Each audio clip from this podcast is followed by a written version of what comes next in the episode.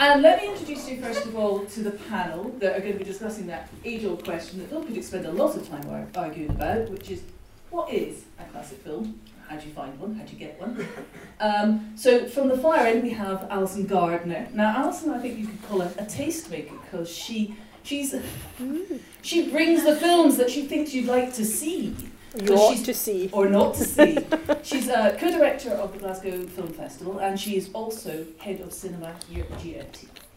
And sitting next to her is Dr. Rebecca Harris. And now Rebecca likes films so much that she studies them.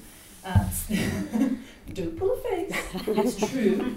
And be very nice. She'll tell you about her studies into Star Wars, which she does. Um, but you are at the uh, Glasgow University uh, Film, Television and Yes. that's Yep. correct. Well done, me, for remembering that. Uh, we also have Eve. Now, Eve. Eve is such a new, exciting talent. I don't know Eve's second name. What's your second name? Grant. Grant. And, and Eve will also be uh, joining us as an into film reporter, reviewer, um, doing everything there is. And beside her is Nick Varley. Now, Nick is the man who brought you the print of Some Like It Hot today.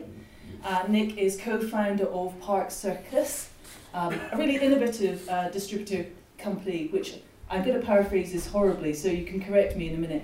Um, he scoops up classic films and shows them to people, and then they suddenly realise, my God, why don't we watch these films more often? Is that right? Pretty much. I, I, I refrain from scoop. Those scoop sounds as if nobody wants them, but um, but yeah, yes, yes. In a in a nutshell, yes. I used to work for the Daily Record. We like to make things look very nice. um, and uh, and can I just ask before we, we start? Some like it hot. What did you think? Yes. Yeah. Thumbs up. Thumbs up. That's good. Had any of you seen Some Like It Hot before? Interesting. Had no. Had, was there any here? And it's there's no wrong answer. Maybe not seen or heard of Some Like It Hot. Interesting. So we'll be looking forward. We'll be throwing over this to um, question and answer session in a wee while, and I'd like to hear from both of you. I'm really interested in people who had just been, never seen this, had no idea what they were going to get, let alone Tony Curtis and Jack Lemmon in dresses. so let's sit down, and you guys can pick up microphones. We're going to start at Alison first. Alison's a, an old hand with microphones. It's a question I'm going to ask you all though, which is, what do you think makes a classic film? Um, obviously, the GFT, most of you will hopefully know this, but the GFT used to be the Cosmo and was built in 1939. So everything in that period that we've ever shown is a classic film. Um, for me, I think the classic films, and certainly we are big supporters of Nick and Park Circus's work, uh, essentially is a film that you might not have seen for quite a long time on the big screen. You probably do know it. It's those films that we used to watch on BBC Two in an afternoon, which they never show these films anymore. You're showing your age, Alison. I know I am showing my age.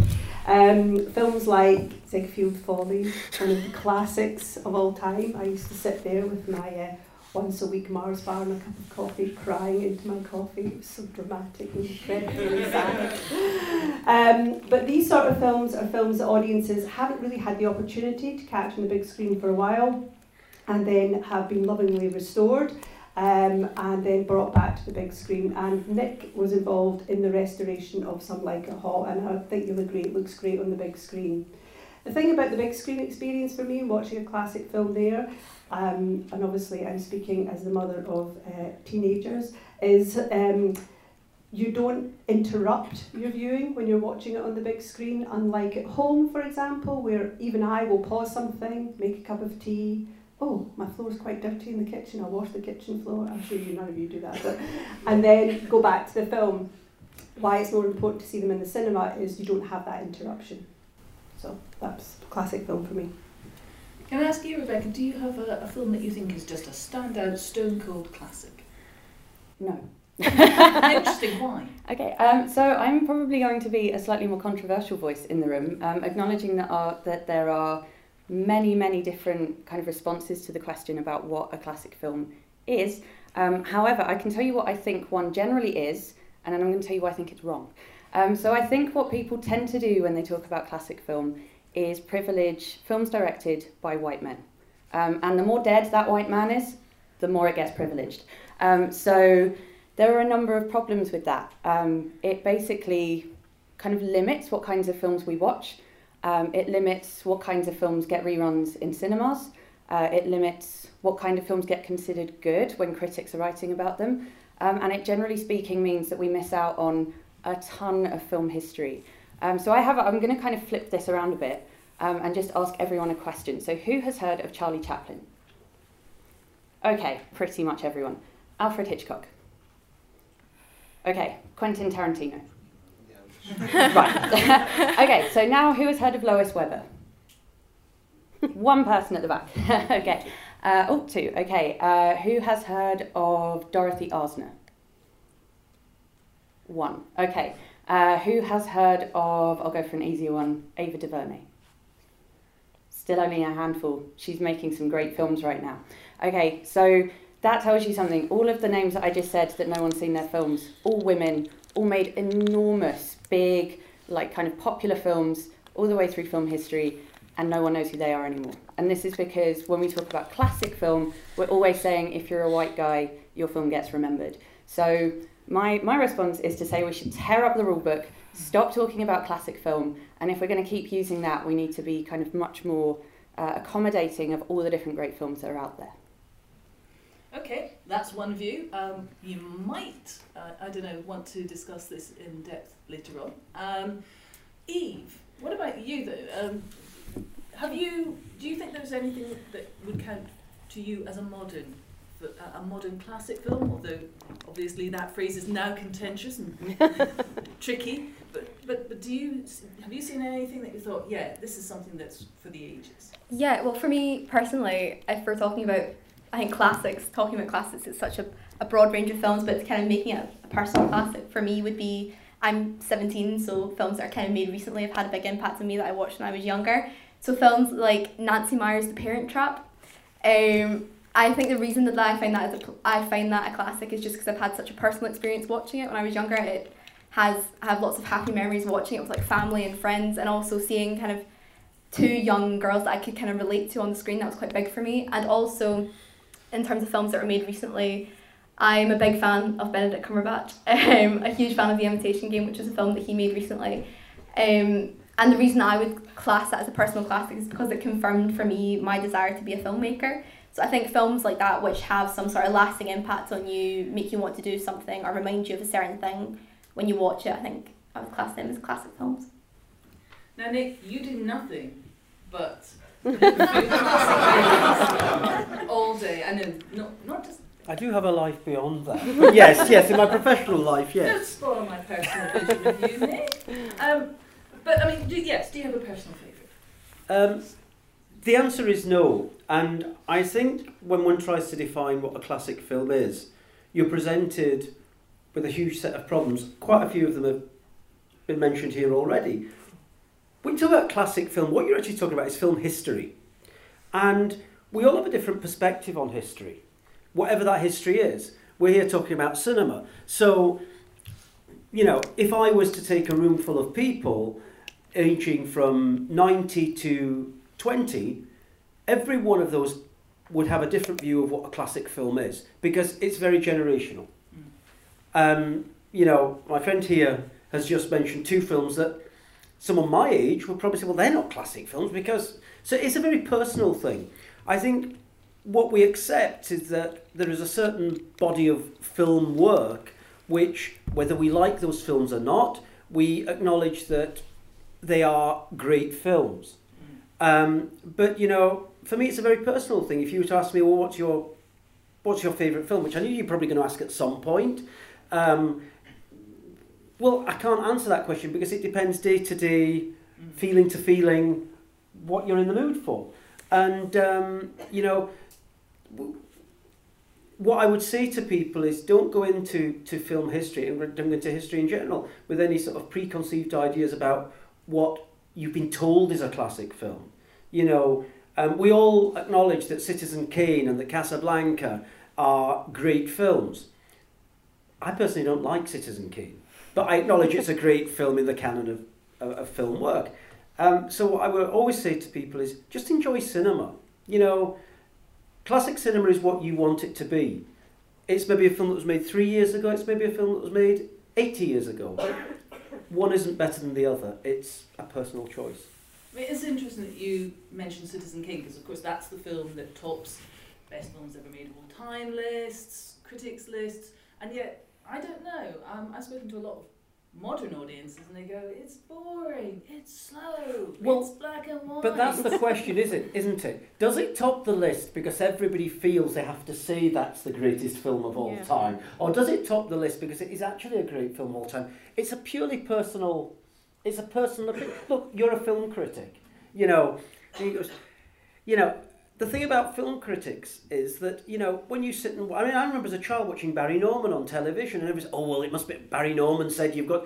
It's a personal opinion. You know, you go and we acknowledge, because it's your profession, it's your job, you see many films, that your opinion matters for something, but it is still just your personal mm. opinion. And the same applies when these wretched... And I actually quite hate these these lists of greatest films because what does it actually mean? It means people all agree with one another that they don't want to be the fool that says, well, actually, I don't like that picture. Um, and so what I would encourage people to do is have their own list of greatest films and yes, listen to what other people say, but make your own mind up. Who But if I go back to, well? sorry, yes, pick up microphones. I was just going to say, Leave the revolution. I was even going to say about those lists, you're right, like who decides, it's someone's opinion in that in the first place, and who decides those lists or whatever doesn't, it's not a right or a wrong, you know, just, yeah. no, that's a, that's a good point. I was, the point I was going to take over to Alison is, I mean, it's coming up for Christmas. There's every chance I think It's a Wonderful Life is going to be showing at the GFT. We hope, Um, we hope so. It is, and uh, it's the GFT panto, we call it in the office. So, I mean, does that deserve a, s- a- a classic status? Because clearly it has survivability, it endures. Is that Yes, I think it that- does because I think for me it's an unusual Christmas film, even though everybody thinks it's a Christmas film. First of all, it's anti-banker, left wing, and about suicide. That's not a traditional Christmas film. Um, all of which are good points in my, not the suicide bit, but never mind. But certainly the uh, left wing uh, sort of socialist, slightly socialist for America uh, outlook on it. it is a good thing. And the reason why people like it is because it warms their heart. It's it speaks to people emotionally. That's why it's a classic film. But there's lots of films like that, Christmas films, that people would never put in the top 10 list of great Christmas films, for example. Meet Me in St. Louis is one of my favourite Christmas films because it's got a Christmas scene in it, and I always cry in that film as well. So it's really about that emotional connection that we talked about earlier. Can I just, I just want to come back on something on It's a Wonderful Life because one of the reasons that is so popular, it isn't actually. It's a great film to watch, but I mean, really, it's no better than a hundred other films you could watch. The reason it's so popular, and a lot of people maybe don't know this, is that in the 1960s, a few crooks in Hollywood deemed the film to be in the public domain. It wasn't at all. But what that meant was that all the TV stations started showing it endlessly, endlessly, because they didn't have to pay for it. And so everybody got used to watching it. It was everywhere. And it, beca- it, it went into the sort of the, the public psyche. This is some great Christmas film that everybody should go and see. What I would say, it is a great film, and as a company, we love it because it's one of our best performing films. Um, but what I would say is, as there are so many great Christmas films. Actually, arguably, there's a film called The Bishop's Wife that is a far better film, but with very similar themes to It's a Wonderful Life. I would encourage you all to see if you haven't seen it. And, you know, Alison also mentioned Meet Me in St. Louis, White Christmas. There's nothing Christmassy about them apart from one song, but they're still great films to watch. So, yes, It's a Wonderful Life is a classic, but those are the reasons why people still go and watch it today. It's nothing to do with the high quality filmmaking and everything to do with the fact that it was so available for many years. I think this kind of question of um, how things become classic films is one that's really important and that we have to think about some more. Um, particularly, you know, as you said to, as Nick said to Siobhan, you know, it does whether you're a critic or just an ordinary member of the audience, it is just an opinion. But whose opinion we listen to and who gets to have opinions and whose opinions are in the public domain is really, really limited. Um, and there are ways in which people become gatekeepers that a lot of us don't have any control over. So Siobhan might work as a film critic, um, but she is representing probably just like one in about 22% of film critics, uh, because 78% of film critics, or at least the, the people who were reviewing the top films of last year, 78% of them were white men. So actually, like whose opinion we listen to, um, who gets to be CEO of a company, deciding what a classic film is and putting it out there, um, deciding you know what everyone else talks about, is really determined on your identity. So if we're thinking about like a opinion, um, it's going to always be skewed in one direction. Um, and I think that's the thing that we have to sort of acknowledge and, and really start to work past. Well, the reason I'm the CEO of a company that specialises in classic film is because I had the passion and the drive to set the company up, um, I would say. But um, just in response to that. But you're absolutely right. But, you know, it does come down to this. The, these things are always a matter of opinion. Now, yes, there are certain people that have a platform on which to express their views and th- those opinions and doesn't make them invalid. And could it be more balanced? Yes, of course. Um, but you know, we are at the end of the day all individuals, and we all have access to films. We have more access to film, and believe me, you know, I'm my mid forties, um, probably twice the age of most people here. You know, when I was young, when I was your age, it was very difficult to see a lot of the films that are available because you know, iTunes didn't exist, Netflix didn't exist. You know, VHS was kind of wishy-washy, poor quality, and you know they only released the films that they thought would make money you are in a privileged position because pretty much every film that was ever made is available to you in one format or another. You just have to look for it. And so, as individuals, you can go out there and you can throw yourself into this world of film and decide for yourself what a classic film is, or what a good film is, or what a bad film is. And that's your opinion. People may disagree with you, you may disagree with them. Doesn't make it a wrong opinion. And that's that's where I always come to when people say to me, "Well, what's a classic film?" It's up to you. I mean, I would I would just add to that that the fact that so many people in the room had heard of Chaplin and Hitchcock, but had not heard of Weber or Arzner, means that actually it's Mary Pickford. I think uh, in certain times, so perhaps possibly. that would have Mary Pickford. Anyone? Uh, Yeah. Yeah. Yeah. yeah. Okay. But still, I mean, there's still a massive disparity in who's heard of. So yeah, all of these films are freely available, and yeah, you can individually just go and find them. But how are you going to know they're there unless people who you listen to talking about film actually tell you that they exist? So I think we actually do have a responsibility as critics, curators, educators to share this stuff.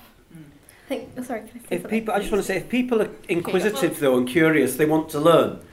And if you want to learn, then you go and find these things. So like Nick there was talking about accessibility, but I'd actually be quite interested. So I'm 17. Like, how like obviously a couple of you said you've seen some like it hot before, but do you think films like that from the mid like from the 1950s are accessible for people our age? No. Yes. Yeah, to an extent. Yeah. Do, what, why like is it because of like Netflix and Prime and things that you think it's accessible? It it is on Netflix and a lot of the streaming sites, but there is like if you if you have the oh obviously the internet has all the information we need. So if you can if you like certain films, it leads you to other films, and then if you find say that one, you can go back on DVD But like it's not it's not that expensive either, and there's many many platforms that's available. And for people who said it, Oh, you're I do, because we're a professional outfit. So I will come around with the microphone so that we can hear. Oh. Yeah. Oh, excellent. Right. Well, we'll do some pointing and all the rest of it in a minute. So, yes, if you are going to ask questions of oh, the audience, that's fantastic. Give them a point those so we can get the microphone to them.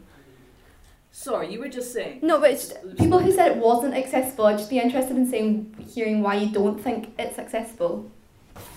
I was gonna say I really I don't think it's accessible. I think streaming sites like Netflix and Amazon Prime are constantly being updated, but not with anything from like an, an older era. It's constantly being updated. So we've got Marvel on, we've got um, Lord of the Rings on, but things like um, some like it hot are kind of shoved by the wayside.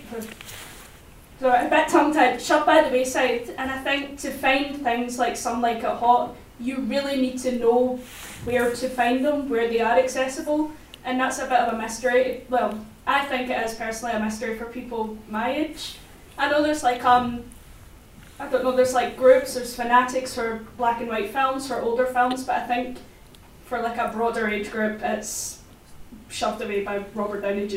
you, th- th- you've actually hit on a, a problem here that the industry, the film industry has, um, and it's only going to get worse because um, you know companies like Warner Brothers and Disney are now mounting their rival versions to Netflix. So you're all going to be invited to subscribe to a multitude of, of online platforms eventually. But the big problem is exactly that.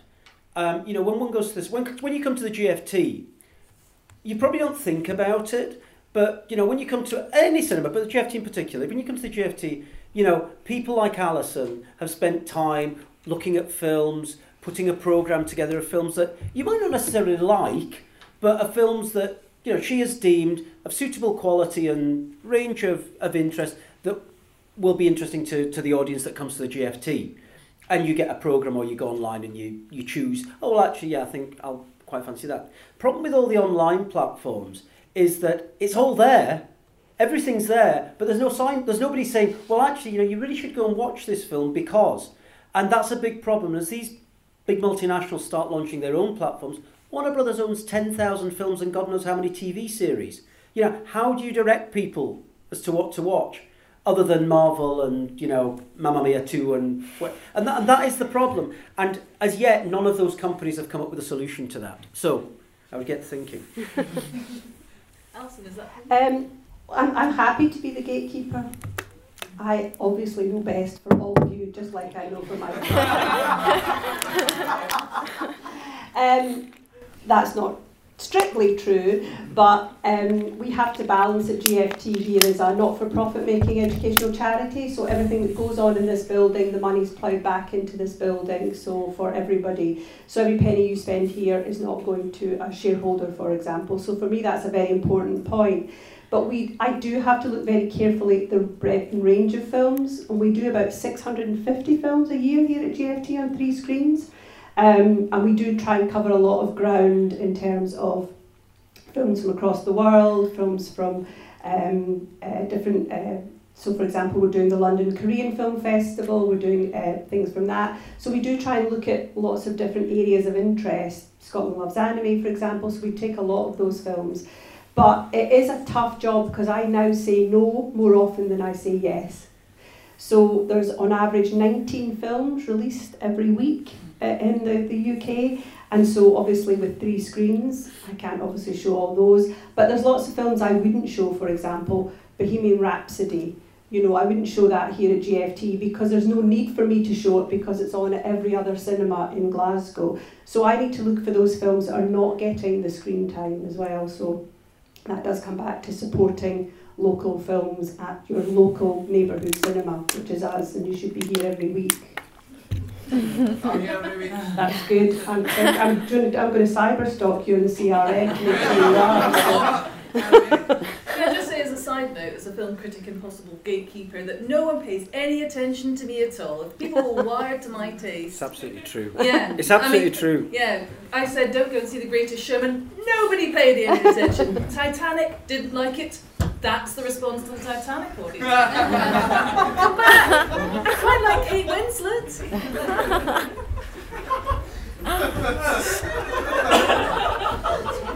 Bye, guys. Thank you for coming. Enjoy you your lunch. Much. Don't take any ship journeys. well, who knew there were quite so many Titanic fans? Right. Uh, but it is a horses courses argument. I, I, I, um, you've got a question here or a point to make. But would you not say that Titanic is like a classical film? Awesome. Yeah. A classic film because it survives? Yes. Uh, I would say that in, in, if you're going to use classics as as a question of taste, then you know you could say it's classic. But there, are, I suppose, and this is something that I was trying to draw us round to. There are different criteria for classic film. It's not just about popularity and survivability. It's about um, well, about many other things. Mm. And we're going to start with Alison and work our way down as to what you think makes a film, if not classic, endure. Okay, Die Hard and The Matrix. Oh, and Aliens too, which is my favourite film of all time. So that is really, that's, I don't like to show off as often That's the as I get to. January programme for the GFT. Exactly. Die Hard and Matrix because they're films that you can watch over and over again and you don't you see something different in them every time and you also need to quote the words etc etc so those sort of films are films that people endure they, they really like them and so they take them to their heart so for me Die Hard and The Matrix are classic films Okay. So, Becca, we're going to slightly dodge it because uh, with you, we're not going to talk about classic films. We're going to talk about great films, though, because that opens up, I think, the field again. Um, and, and what makes an enduring great movie? Uh, for me, it's something that makes me think and something that moves me. So it has to have a combination of um, making me see something in a different way or making me sort of step out of my own experience a bit. But it also has to make me feel something, which I think is like the the most powerful thing about cinema.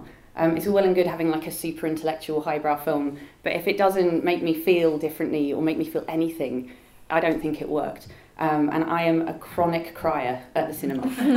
um, so a lot of films would get great status for me on that basis. How about you, Ian? I think films that get me to question things, things that I didn't, kind of similar to you, things I didn't think of before, and encourage me to think of things that I would never have thought of or stories I would have never have heard of otherwise. Um, I think in terms of what makes a, a great film, tough question. Um, just stories that resonate with you, themes and values that stick to you. Um, yeah, I think roughly along those lines. Okay, Nick? Well- Any top tips on how to make your film last and last and last? I, I'm gonna s- I'm gonna steal something from um, director Vincent Minnelli, um, who, when interviewed about this subject, about you know what makes a great film, summed it up like this, and I think it probably applies to me. A bad film you can see once and it's enough. A great film you can see a million different times. And every time you see it, you see something new. I think that's what makes a great film. Not a classic film, a great film. Well, I said we were going to come back to you guys, particularly uh, at, at this point, and and I think you you have seen what has been called a classic film. You've seen Some Like It Hot. I, I wanted to hear people who've seen it before, and also I'm fascinated by people who had not heard of it and had not seen it before, because I mean, what do you make people who haven't seen Some Like It Hot before? What did you make of? Um, of Tony Curtis and his Cary Grant impression. I mean, nobody talks like that. That just, Don't know who Cary Grant is. yeah, well, that's it. Do, do these things date? I mean, and, and does that make the film less accessible? That's the question. So, anybody who hasn't seen Some Like It Hot, could you respond about whether what you thought of it, whether you thought it was a good film, a funny film, whether there were bits that you just thought, what's that about? If we can get microphone over to this gentleman just in the corner here. Uh, I didn't like the movie like at all uh, because I don't think it dated well. Like like some people consider it a classic movie, but I don't think it is because like if you look at everything we hold now, I don't think you can look at it and say, oh, this is a great movie because like the basis of misogyny and all the idea ideologies behind the entire movie is just flawed. So I I didn't really like it. So, you found it sexist? Yeah, sexist and just. awful. In what way?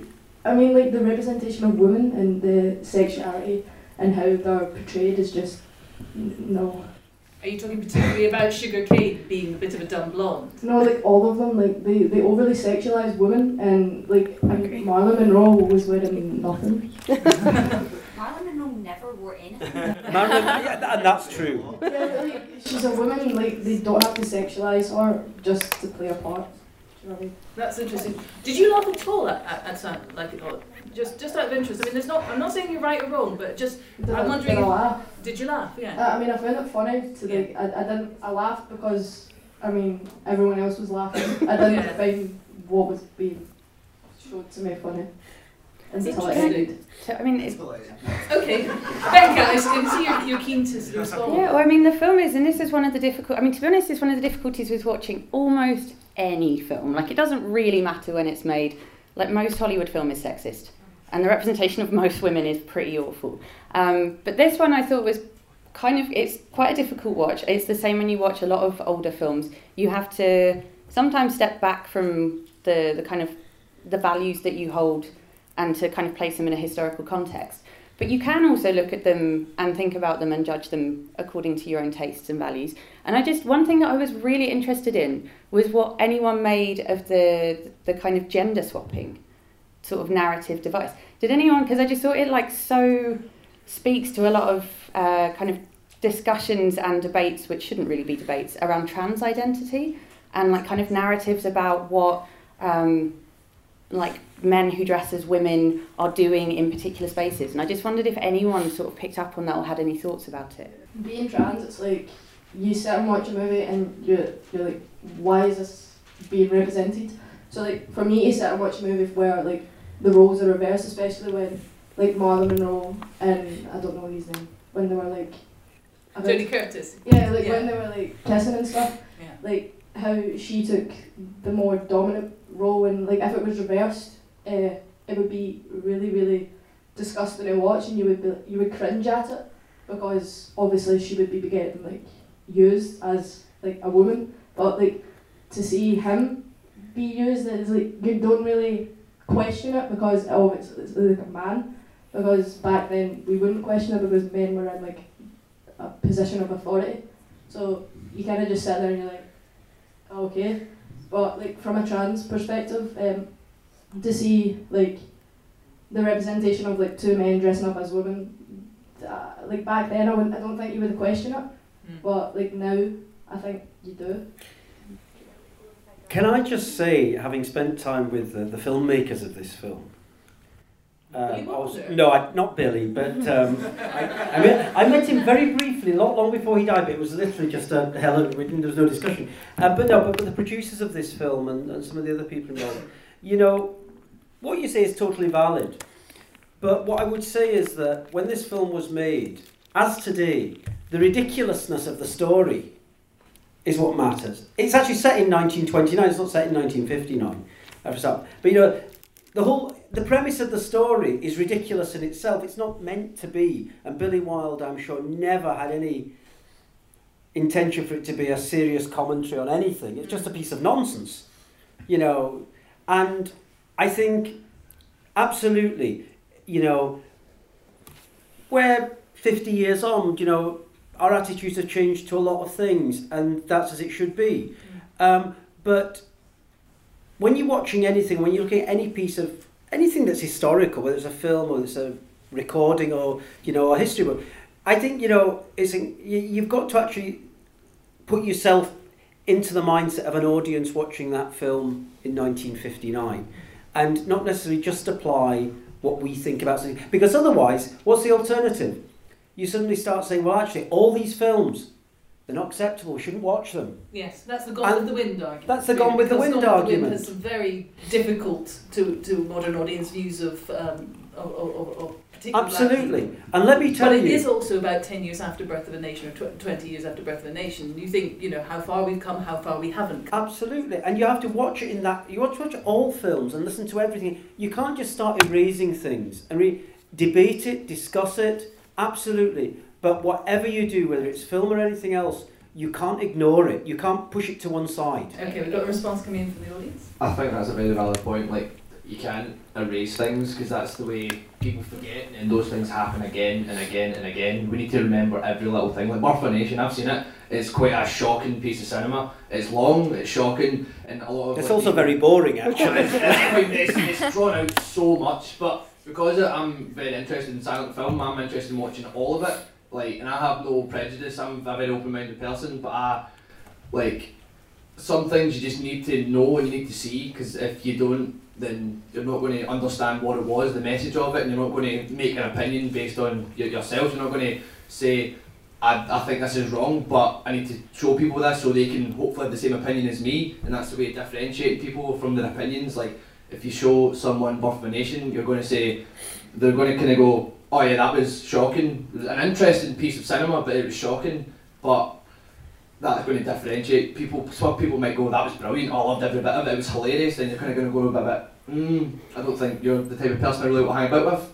So you need that differentiation so you can. Films that sort out what your pals should be. That is, one, that is one of the things, but also it's like a heavily cultural thing. So you need to, like I said, like you said, not not erase things. That's very bad. That's going to be the end almost of things. That's why Oh, we record things so much to cement them so people can know things about like imagine all the things we could have had we could have known about the past if they had the technology we have today.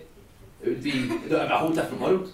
Well, I mean, even this film, absolutely. You know, attitudes have changed so much for the better. Doesn't doesn't need to stop us laughing at this. The I problem find, is, the I find is the film making very high quality. The problem is the attitudes haven't changed. That's the problem, and, and it's all well and good to say this film is just like sending something up and it's all meant as a joke, but it is actually representing something that people are actually using quite seriously and are really seriously saying and damaging other people's So what do you with. say? Do you say people shouldn't watch the film then?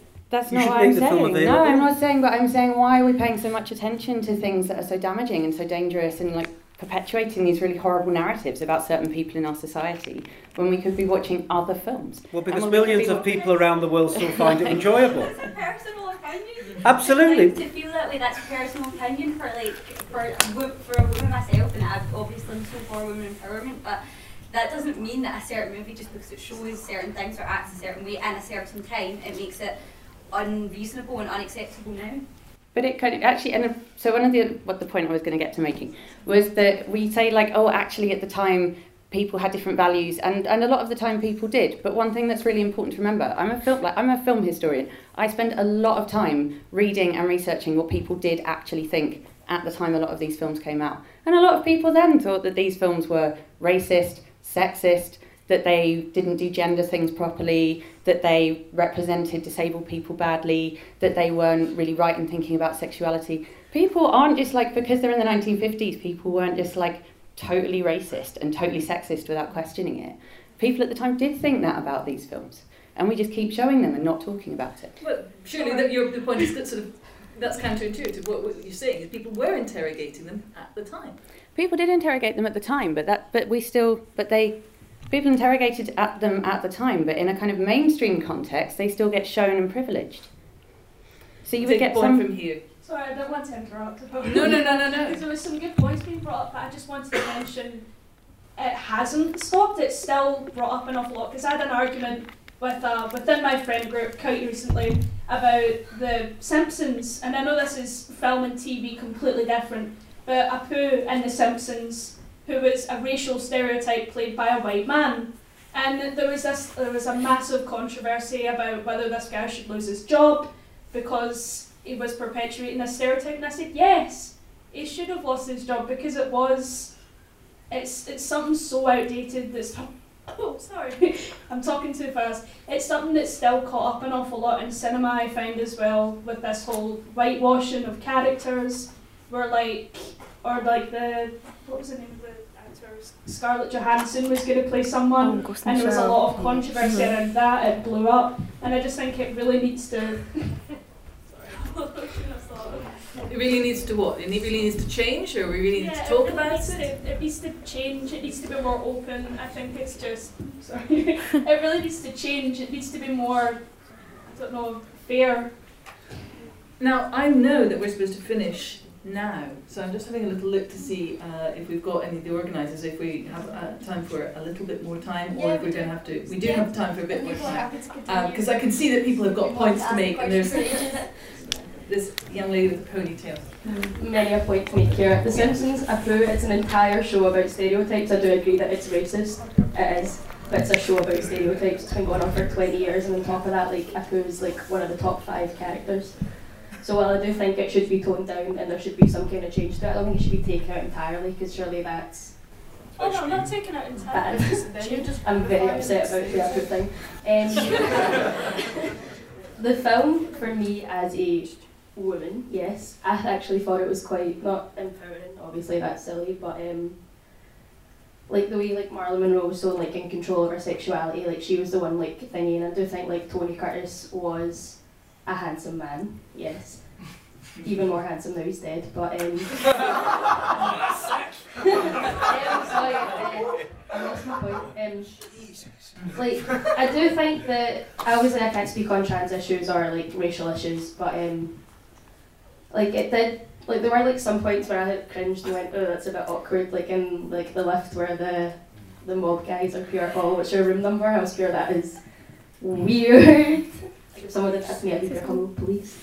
But um, I don't think it's like it is a good film. I very much like the film, but um, I don't think it's like some huge big problem. Like I feel like maybe like yeah, you have to watch it from like this is not meant seriously. Excellent. I'm glad to see that people at the back have joined us now. So there's, uh, uh, if we can get the microphone uh, to the corner, we've got one in the middle in a burgundy jumper and one just along from there in brown. So we can sort of go one, two, three there. Okay. Now, So, you know, people are saying they were getting like offended by all this stuff. What they should really actually do is like research it, see if you'll get offended by it, get like it or that. If you don't like it, just don't go. Okay. You think it's going to be a good movie, go see, put your opinion towards it. But do you not think? Sorry, do, do you not? Actually, if, if that is the, the sort of state of affairs we've got to, absolutely. But actually, do you not think the reason we go to the cinema is not necessarily always just because we've looked at the thing from beginning to end and said we might enjoy it, we might not enjoy it, we're better. It's actually to be challenged. It's actually to see things that may be a little bit uncomfortable for us to watch sometimes and be challenged by that, for good or bad. And once you start saying, well, I'm only going to see the things that actually are going to keep me happy, then you're going to start having a very narrow viewpoint on things. GFT won't exist. That's true because yeah. Eve, we we haven't really heard from you. Yeah, well, actually, I was just going to pick up on something that you were talking about sexual, like girls with blonde hair. I'm calling you girl with blonde hair, I'm sorry. Chloe, okay. Uh, but linking it off to that idea of sexuality, what I find particularly interesting about Some Like It Hot, and it's kind of reflect, it's been reflected in film since, is that you have these two struggling men, two struggling artists who, I think at the end of the day, become better men after becoming women, after pretending to be women. Well, not better men, but possibly they're learning more about themselves through learning about the female experience. I think that's quite an interesting take on it. Um, we're talking about gender politics within it. Um, when as soon as they start dressing up as women, they're exposed to the realities of what the of like what women are exposed to day in and day out. Like they're on the train, they're about to get onto the train to go join with the, the jazz girls, and the guy goes and slaps him on the butt, and he's like, "What you doing? What you doing?" And it's as if like this is what women have to endure every day. I think that's quite an interesting. And for a film that was made in the 1950s, I think that's almost quite a progressive idea of like men acknowledging the female experience with a little bit more detail. Thank you. That was almost the same point um, as I had. Like, Oh, sorry, sorry. there is a lot- She a lot of stole your point. But at the end of the day, it is, they do recognise like what women need to go through, and it's like not they're like oh the fairer sex, this is what happens. We didn't know. And another point on to the end, I know it's like taken as a big joke, so it probably isn't the best. But you know what he says he's a man, Yep. and then he's like everyone's obviously not everyone's perfect. I like that it wasn't met with disgust. 'Cause Yeah. I'm so used to watching films that everything gay and stuff met with disgust. Even if it's a joke, it's just really relieved. I was like waiting for it. I'm like, oh, he's gonna be raging. But it was he was fine with it, Interesting. and it was just quite nice to see. I just wanted to say, I think actually, for all of its flaws and kind of outdated, um, I find the film quite self-aware in a way, and just coming back to the fact of like, I do think with classic cinema, there often is an issue with, yeah, outdated mentality, misogyny, etc. But I don't think it's right to censor it. Like, but there's value in rewatching it and like addressing those issues and recognizing it, and you know, see where to go from there, and like still just being able to recognize that it's um, for me personally I think this is a great film it's so clever and so well done and she just kind of like yeah like you can recognize all of its flaws but you can still appreciate it and you can build on those flaws and you can discuss and then you know see how to move forward Something that we have problems with and we discuss a lot in the office because obviously we see have seen these films and we want to show some of them again but we realise there is context and how do we explain in our brochure the contextual things that we think audiences might have issue with. And obviously we tried to do that and then modern social media you always get one person one person who tweets to complain about the thing and then millions of not millions, maybe 10, really other annoying people. GFT after all, we're not Taylor Swift. Um, 10 people then join in with the thing, but people who haven't either seen the film or read what we have contextualised as to why we are showing the film here at GFT. We have seen the pitfalls and we realise that. So it's something that we do think about here at the GFT quite a lot and we do try and present it in context because I am of the same opinion as most of the panel here um, that we shouldn't be not showing things we should be making space to show it and have context. Yeah, I think I think you make a really good point, and it's really interesting that listening to a lot of people talking and responding to the film, people are talking about either being critical of it or enjoying it. But one of the things that's really important to remember is that you can do both at the same time. um, if you couldn't enjoy something and be really, really critical of it, I wouldn't enjoy anything. Um, so, I mean, I write about Star Wars. It's like one of my favourite films. There's tons of problems with it in terms of identity. And it's absolutely like my family always get really confused after seeing a film with me because they're like, oh, so you hated it then? And I'm like, oh, no, I really liked it. Like, I can enjoy it on a level where I'm like entertained by something. But that doesn't mean I'm not also thinking, well, why was it doing this? Why was it being like, why did it have to do that? Why, it, like, it's still part of a, a system that's like oppressing a lot of people. Like, you can both enjoy something and not feel guilty about enjoying it and also be critical, and that's absolutely fine. But you know i think that's the wonderful thing about cinema? I think you just encapsulated there is that, you know, we've all sat and watched this film and we have varying degrees of opinions about the film or the subject matter. But the wonderful thing is you can go away afterwards and because you've seen it community, you can go and talk about it amongst yourselves and you can debate why you liked something, why you didn't like it. You know, isn't that much better than just, you know, being very, you know, saying, well, actually, you know, it's an old film and, you know, the themes are no longer relevant, so we shouldn't watch it. Mm. I think that's a really interesting thing about like Park Circus bringing films like that to life, uh, bringing them back to the cinema and making them accessible through these cinemas is especially like amongst young people having conversations about what we think about these themes, um, having arguments, having debates, questioning things. Um, yeah, I find it very interesting watching that film again. Like watching it now, having just seen it, I watched it earlier this week, and thinking about new ideas and talking about it with other people my age in great depth. And I'm, that's like one of the things I love about going to see films in like a cinema setting is having that opportunity to chat. But we're I think out of time, but I'm so tempted to give uh, Grey Hat a go on the microphone. Oh, because you got she's the mic. so. Oh, and you've got the mic. So I've had it for five minutes. Oh, you've had Sorry. Well, we can okay, do both two. We can we can do two. We can, We can do So I actually we just can wanted do, we'll to. do two and then we'll sh- and then we will have to. That's cool. Uh, I just wanted to bring up a point that you was mentioning. Uh, it's Eve, isn't it? Yeah. Uh, I was saying earlier about um, so films where the male characters will dress up as female characters and they become better people out of it. So I feel like that's a really overused trope, to be quite honest, because what's the latest films that have done it? Um, recent one, obviously not incredibly recent, but White Chicks, right? So it's It's not one of the modern classics. not one of the modern classics, not a classic in the slightest, right? It's hilarious, but. Um, so my whole question is like, I do we all I've feel the same forgotten. way about white chicks as the same issues that we have with uh, some like it hot? So obviously, uh, the trans issues, the gender inequality issues, but yeah, but also that also brings in the complete other side of race issues because it's two like African American men dressing up as two white women. So do we have the same issues with white chicks as we do with some like it hot, or even like Big Mama's House? Well, Classic, classic film. Or, Mi- or Mrs. Doubtfire for that matter. I, I, I hadn't thought that our classic status was going to lasso Big Mama's house. Big Mama's house too. To somebody it might be. But to There's just three, yeah, but there's three. Yeah, there's three. Is there really? There's three. There's three. three. Good God. They're giving up after the first Does one. anyone have a sort of response to the, the white chicks Big Mama's house issue? Never seen them, never showing them at GFT. Sorry, guys. Gatekeeper. We'll give you a shot. Oh, well, I've been handed them. I, I don't know if I have one. Um, I mean, I think the. I, I mean, suppose it's it's it's really you know, there there we have Some Like It Hot rep, representing and being discussed, and we still ha- are having those discussions now with Big Mom's House and White Chicks. Yeah, I mean, I think that the the kind of representation issues are just really complicated um, in terms of like you know the black men dressing up as white women, like intersectionally. There's possibly misogyny there, but like there's definitely not racism because of the dynamics of white and black relationships.